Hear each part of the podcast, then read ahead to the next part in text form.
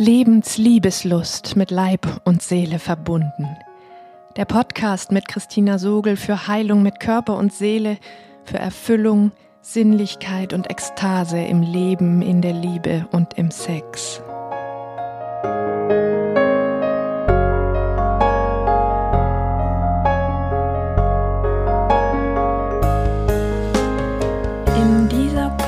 Folge möchte ich ein Plädoyer für deine Wut halten und dich ermutigen, dich für sie zu interessieren, dich vielleicht sogar mit ihr anzufreunden. Ich zeige dir, was du dabei gewinnen kannst, welchen Schwierigkeiten und anderen Gefühlen du auf dem Weg vermutlich begegnest, wie du sie einordnen und vor allem, wie du sie überwinden kannst. Weißt du was? Ich bin gerade an ganz vielen Stellen in meinem Leben wütend. Und ich bin so froh darüber. Ja, ich habe auch haufenweise andere Gefühle, aber was Wut angeht, habe ich noch vor etwa 15 Jahren auf der Couch meiner Lehranalytikerin im Brustton der Überzeugung gesagt, ich war noch nie wütend. Nur damit du verstehst, was es für mich bedeutet, wenn ich dir von meiner Wut erzähle. Seitdem hat sich mein Leben so sehr verändert. Ich bin ein echter Fan von Wut geworden und habe sie aus ganzem Herzen lieben gelernt. Ganz besonders jetzt, wo ich leidenschaftlich forsche, wie ich immer mehr Lust und Ekstase in mein Leben einladen kann, bekommt die Wut eine echte Hauptrolle zugeschrieben. Angefangen hat es eigentlich anders in den ersten Jahren meiner Beziehung mit Rainer habe ich an vielen Stellen gestaunt, wie sicher ich mich fühlte. Durch seine Aufmerksamkeit, sein Bemühen, mich zu berücksichtigen, seine Eindeutigkeit im Ja zu mir und seine Verbindlichkeit in der Suche nach Verbindung und Nähe. Das war für mich überhaupt nicht selbstverständlich. Diese Art von Sicherheit kannte ich nämlich vorher nicht, gar nicht. Ja, das ist verdammt traurig, aber deshalb nicht weniger wahr. Deshalb war es so neu für mich zu spüren, dass ich mich sicher und gewollt fühle. Nicht nur nicht besonders unsicher, sondern wirklich sicher. Kennst du diesen Unterschied, ob dein Kopf weiß, du bist hier gerade nicht in Gefahr, oder ob du es wirklich fühlst, dass du sicher bist? Heute weiß ich, dass es nur ein Anfang war. Auf dem Boden dieser grundsätzlichen Sicherheit haben Rainer und ich uns Schicht für Schicht in die Abgründe von Verunsicherung und Angst vorangetastet, die da immer noch im Gedächtnis unserer Zellen liegen und uns, ohne dass wir es merken, in unserem Handeln regieren. In dem Prozess sind wir irgendwann auch mit den kollektiven Traumaspuren in Kontakt gekommen mit den Ängsten und tiefen Unsicherheiten, die wir alle mehr oder weniger in uns tragen, wenn wir uns in unseren Partnerschaften versuchen, auf Nähe einzulassen. Denn danach sehnen wir uns ja und wir alle merken, dass es gar nicht so einfach ist und an hunderttausend Stellen nicht gelingt. Da ist so eine ganz tiefe Unsicherheit, vielleicht sogar existenzielle Angst.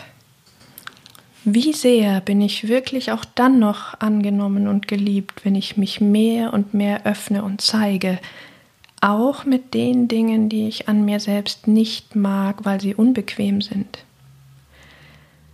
Für unser Säugetiergehirn ist es kein Unterschied zu der Angst, aus der Gemeinschaft ausgestoßen zu werden und einsam ohne den Schutz der Gruppe zu sterben.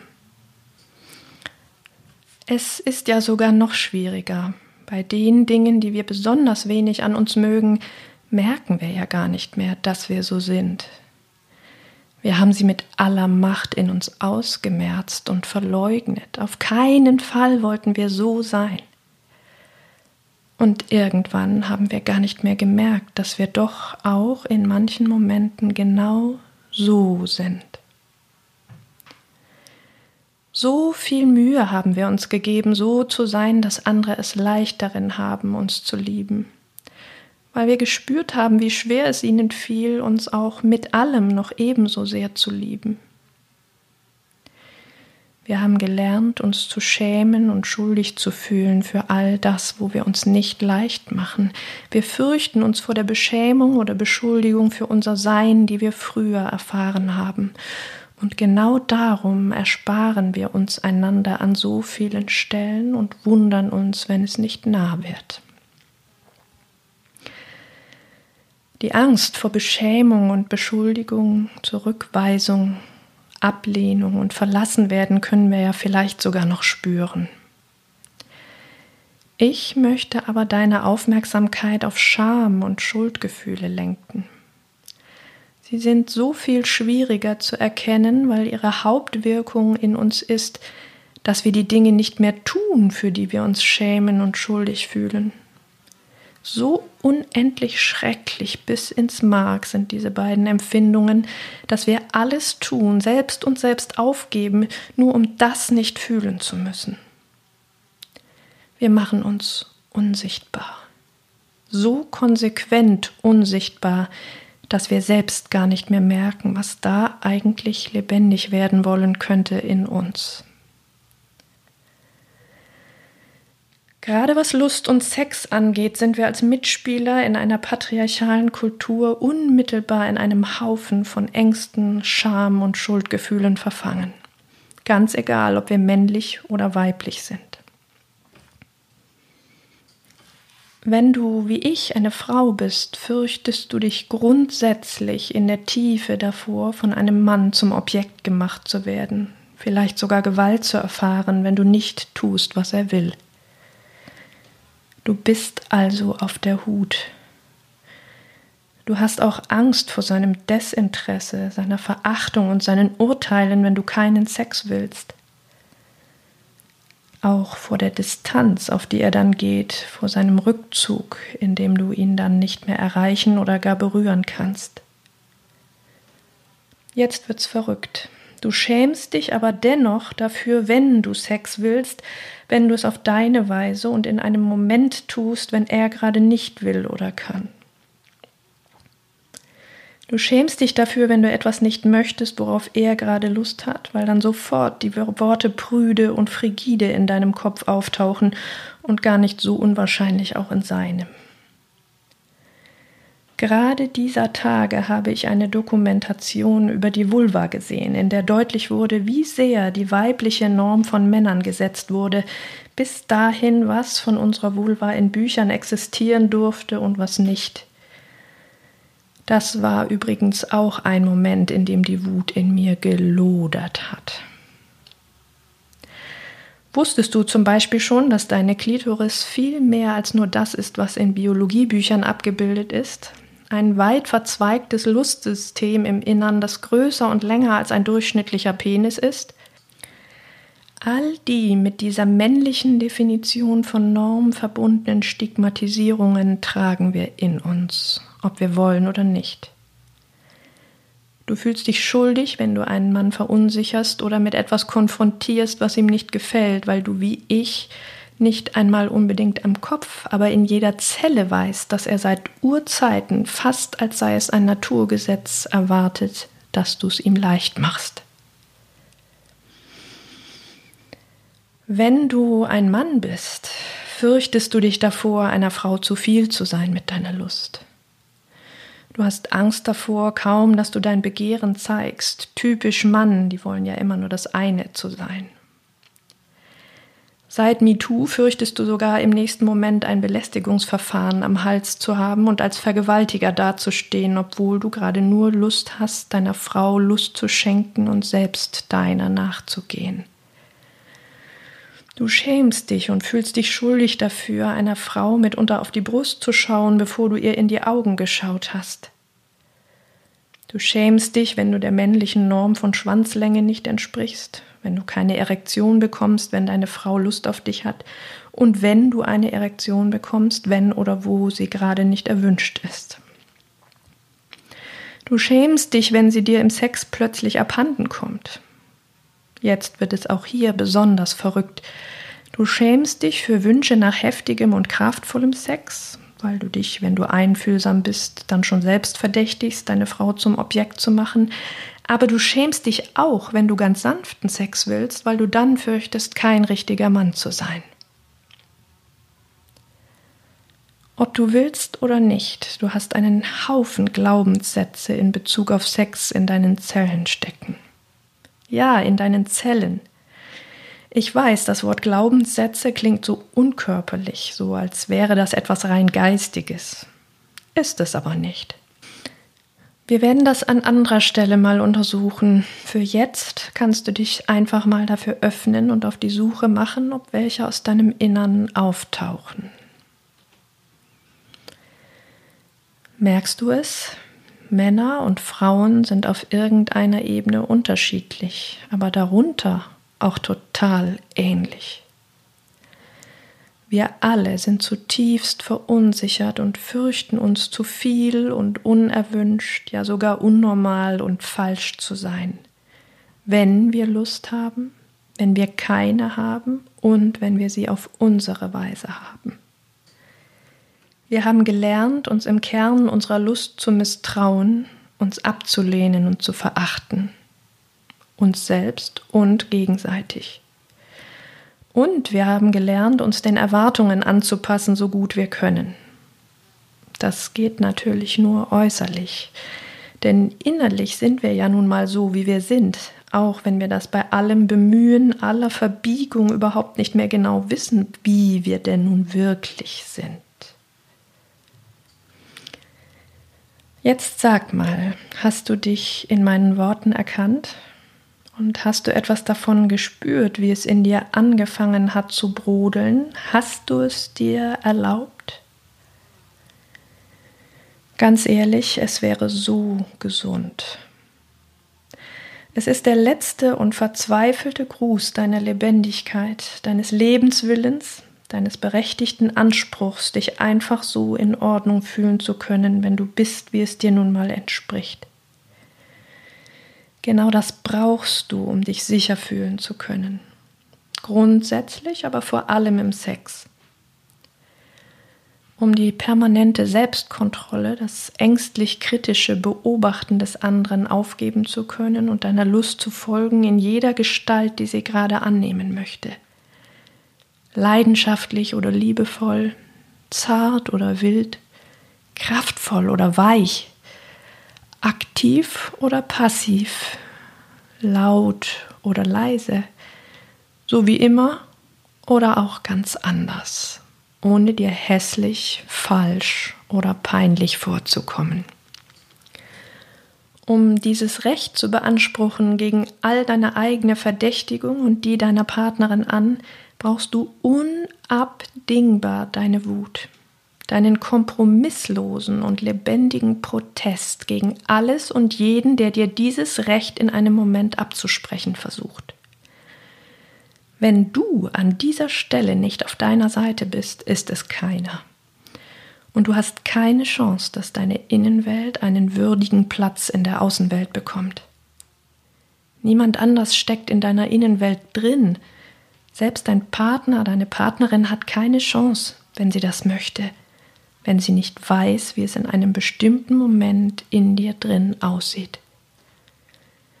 Dann erweckt außen deine zurecht perfektionierte Anpassungsmaske überzeugend den Anschein, alles entspräche dir vollkommen, was gerade passiert, und innen tobt vielleicht sogar von dir ungesehen deine Wut.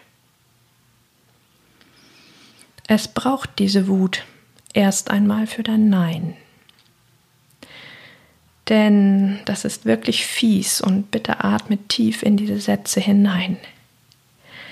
Wenn du dir kein Nein erlauben kannst, bist du nicht frei genug für ein echtes Ja von ganzem Herzen. Wir müssen die Trennung denken können, um nicht irgendwann dort oder in der Zerstörung zu landen.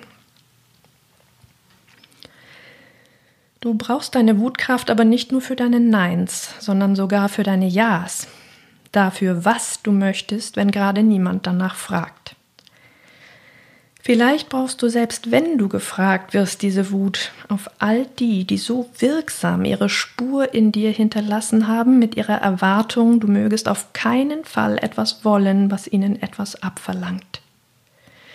Du brauchst diese Wut, um dir selbst Berechtigung für das zuzusprechen, was du wirklich willst, und um gegen all diese Wand von Unterdrückung an das Interesse für dich aufzubringen, damit du nicht aufhörst, dich das zu fragen, auch wenn dir erstmal nur gähnende Leere begegnet. Dieses verdammt nochmal und jetzt erst recht. Ich habe viel zu lange die Klappe gehalten. Jetzt will ich es wirklich wissen. Völlig egal warum. Die Übermacht unserer kulturellen Prägung ist so groß, dass wir schon richtig viel Protestkraft brauchen, um unseren Bedürfnissen überhaupt Berechtigung zuzusprechen, Bedeutung zu geben und Interesse und hartnäckige Aufmerksamkeit zu schenken. Okay, jetzt habe ich dir vielleicht ein paar überzeugende Gründe gegeben, dich für deine Wut zu erwärmen und zu öffnen. Vielleicht denkst du sogar, Och, das ist leicht, ich bin so oft wütend. Aber jetzt zeige ich dir ein spannendes Phänomen, eine Herausforderung, auf die du dich einstellen und vorbereiten kannst. Nur weil du vielleicht oft wütend bist, heißt das noch lange nicht, dass du deine Wut wirklich bei dir hast. Viel wahrscheinlicher ist es, dass du sie so schnell wie möglich loswerden willst, weil du sie so wenig magst. Ich möchte deshalb unterscheiden zwischen ich-fremder und angeeigneter Wut.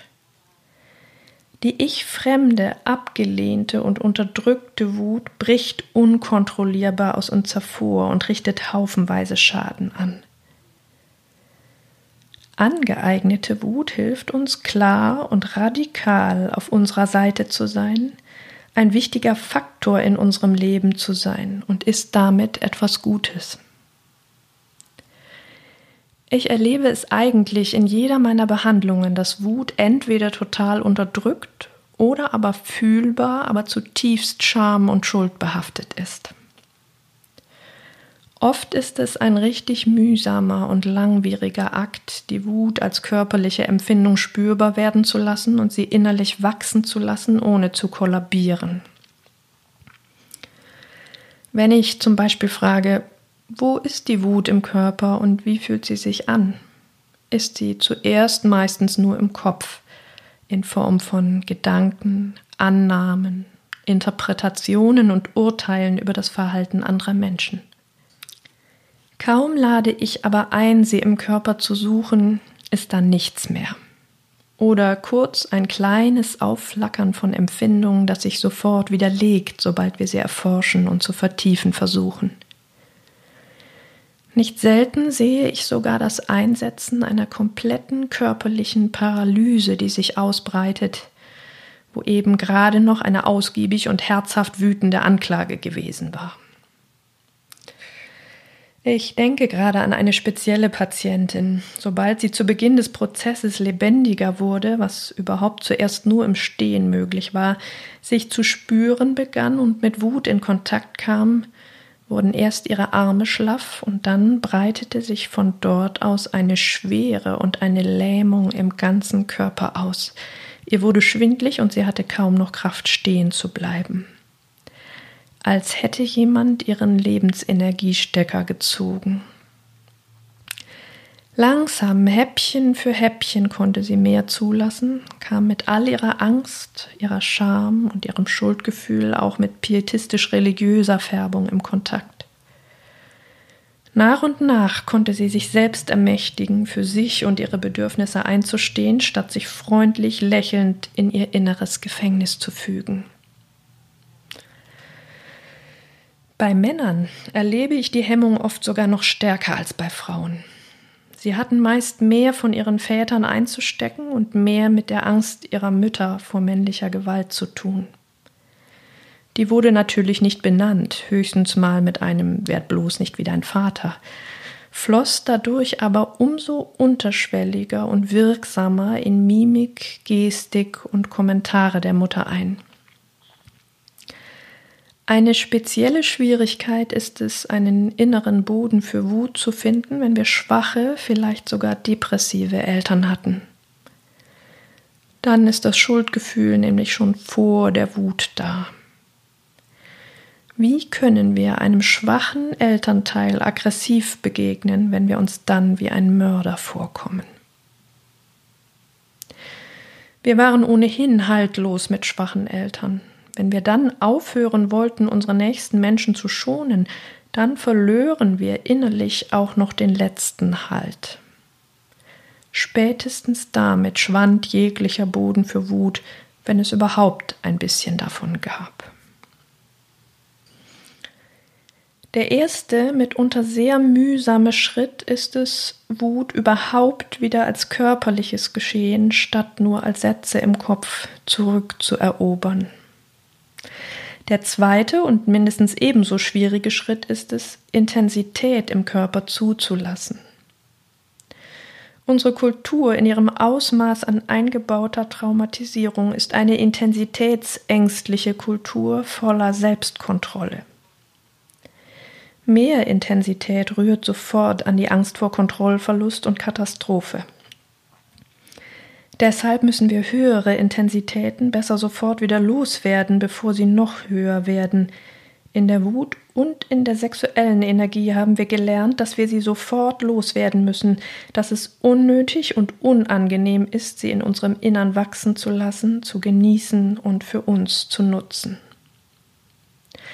Auch deshalb gibt es den Mythos vom sexuellen Druck des Mannes, der übrigens in keiner Weise ein körperliches Pendant oder eine physiologische Rechtfertigung hat. Und es wird als Nonplusultra vermittelt, überhaupt und vielleicht sogar möglichst schnell zum sexuellen Höhepunkt zu kommen. Mit der Wut ist es fast genauso. Aus lauter Angst vor der Katastrophe nehmen wir lieber die Sofortentladung im dauernden, zahnlosen Meckern, den Boxsack, das Joggen oder im Notfall den Wutanfall, der all unsere kostbare Wut bestenfalls ohne Folgen, schlimmstenfalls aber mit zerstörerischen statt mit konstruktiven Konsequenzen verschleudert. Dabei ist Wut so eine wunderbar kraftvolle Energie in dir, um mit Leichtigkeit richtig viel zu verändern, ganz ohne dass du brüllen, beißen, um dich schlagen oder treten müsstest. Genau dafür brauchst du aber viel mehr als nur ein kleines bisschen Ärger, der viel zu klein ist, um ihn unbedingt ausdrücken zu müssen oder beim ersten kleinen Widerspruch sofort in sich zusammenfällt. Die natürliche, gesunde Variante deiner Wut ist eine kompromisslose Klarheit, die ganz still und ruhig daherkommen kann, aber sehr eindeutig, unbestechlich und unmissverständlich ist an der dein Gegenüber schlicht und einfach nicht vorbeikommt. Dann sagst du nicht mehr, du Arsch, kannst auch nichts Besseres als selbstgerecht und machomäßig auf den Tisch zu hauen im Glauben, das wäre jetzt Stärke.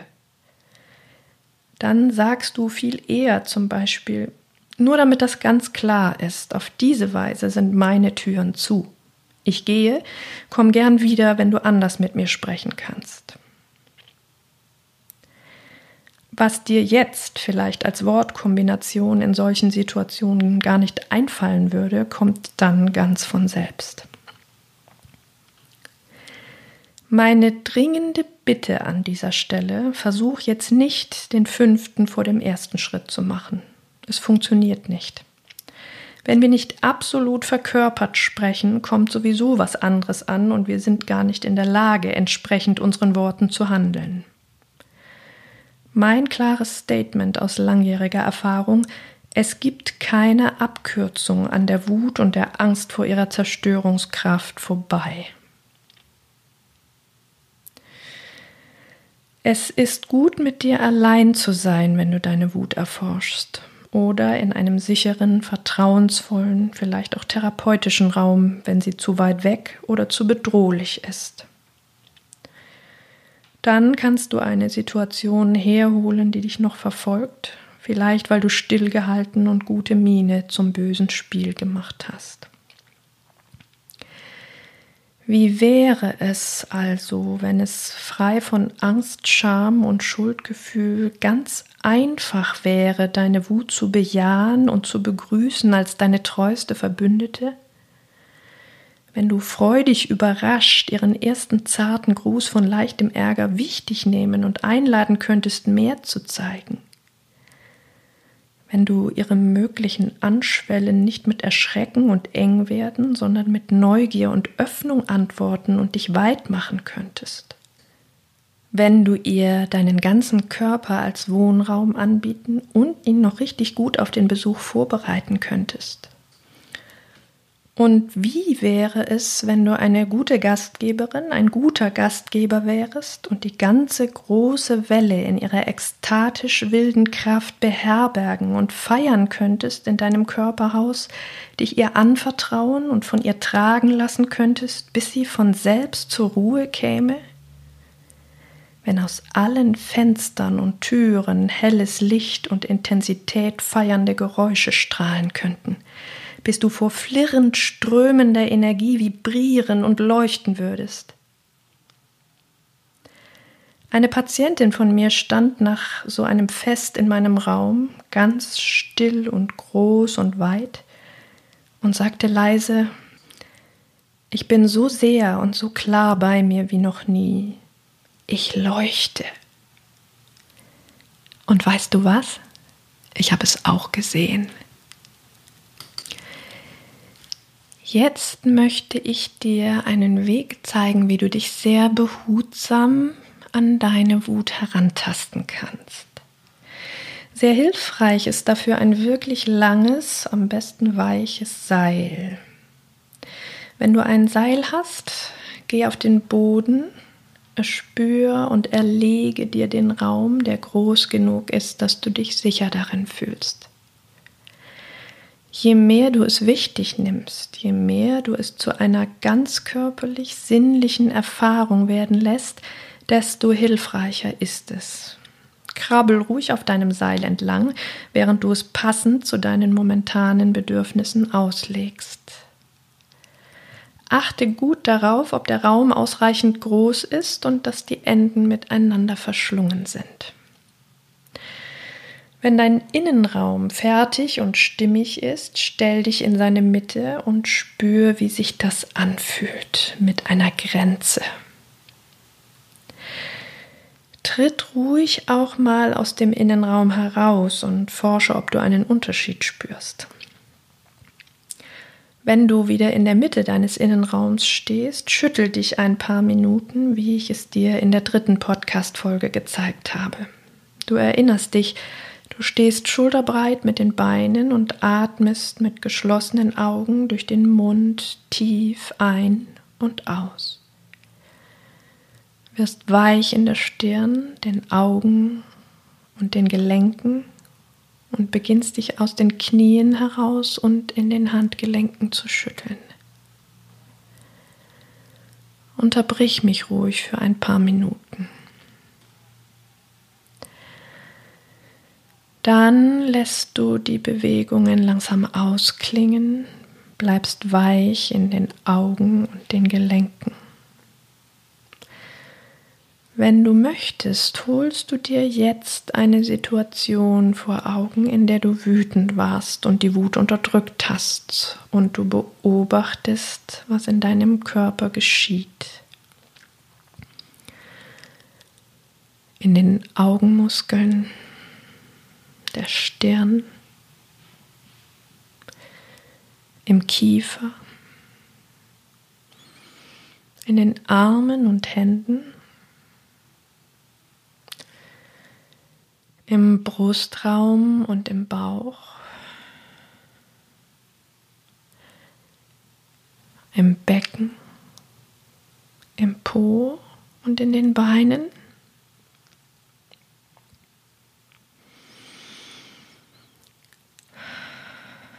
Nimm diese Empfindungen tief in dich auf, auch wenn es unangenehm ist.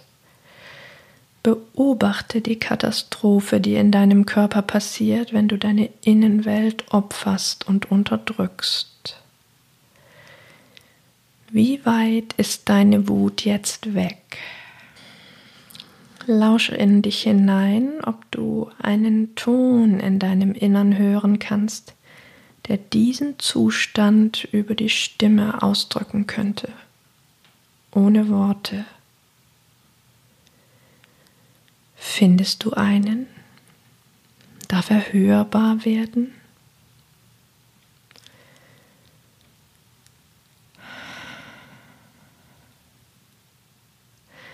Wie wäre es, wenn jemand dabei wäre?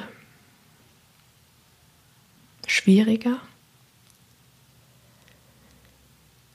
Hier bist du an einer wichtigen Schwelle, wo deine Wut oder dein Leiden an ihrer Unterdrückung auch für dich selbst realer werden könnte, wenn du es hörst und wo Angst, Scham und Schuldgefühl ins Spiel kommen. Es geht nicht darum, dich zu irgendwas zu zwingen, sondern das, was wirklich in dir los ist, kennenzulernen und zu erforschen, ohne es zu bewerten oder verändern zu wollen. Wir spüren das Ringen zwischen der Wut und ihren Gefängniswärtern auf. Ist es möglich oder kannst du dir erlauben, deine Wut wiederzufinden? Sie zu untersuchen, ob und wo sie Empfindungen oder Impulse in deinem Körper weckt? Wenn du nichts spürst, dann spür das Nichtspüren. So fühlt sich Trauma an. Wenn du möchtest, schüttel dich dann ruhig noch ein bisschen. Verändert sich was? Spuren von Wut? Wenn ja, was taucht in dir auf bei der Vorstellung, sie lebendig werden zu lassen? Wo wird es lebendig? und wie. Versuch es ohne dich zu zwingen. Was darf sicht- und hörbar werden?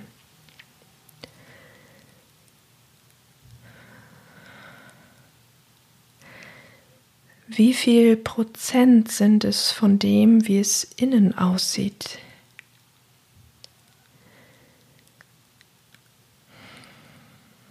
Ganz egal, wie viel du gespürt oder ausgedrückt hast, sei milde mit dir und stolz, dass du den Mut hattest, dir so sehr zu begegnen. Du kannst all das, was du jetzt erlebt hast, leichter erkennen, wenn es dir wieder begegnet. Je öfter du diese Reise machst, desto leichter wird es. Eigne dir deine Wut an, damit irgendwann aus dem stummen Schrei in deinem Innern klare, leuchtende Worte werden können. Wow, was für ein Ritt. Du hast in dieser Podcast-Folge gelernt, warum du ohne Wut nicht in die Ekstase findest, was dich von deiner lebendigen Wut trennt warum es so wichtig ist, zwischen ich-fremder und angeeigneter Wut zu unterscheiden und wie du diesen wunderbaren Ekstase-Katalysator in deinem Körper nähren und feiern kannst. Wenn dir die Folge gefallen hat und du mit mir weiterforschen möchtest, dann abonniere meinen Newsletter und meine Facebook-Seite Christina Sogel berührend lebendig. Wenn es Fragen gibt, die du mir gerne stellen würdest, schreib sie mir gern für meine erste Frage- und Antwort-Session, auf die ich mich gerade vorbereite. Und nun lass uns zusammen mutig sein, Lebensliebeslust entfachen und werden.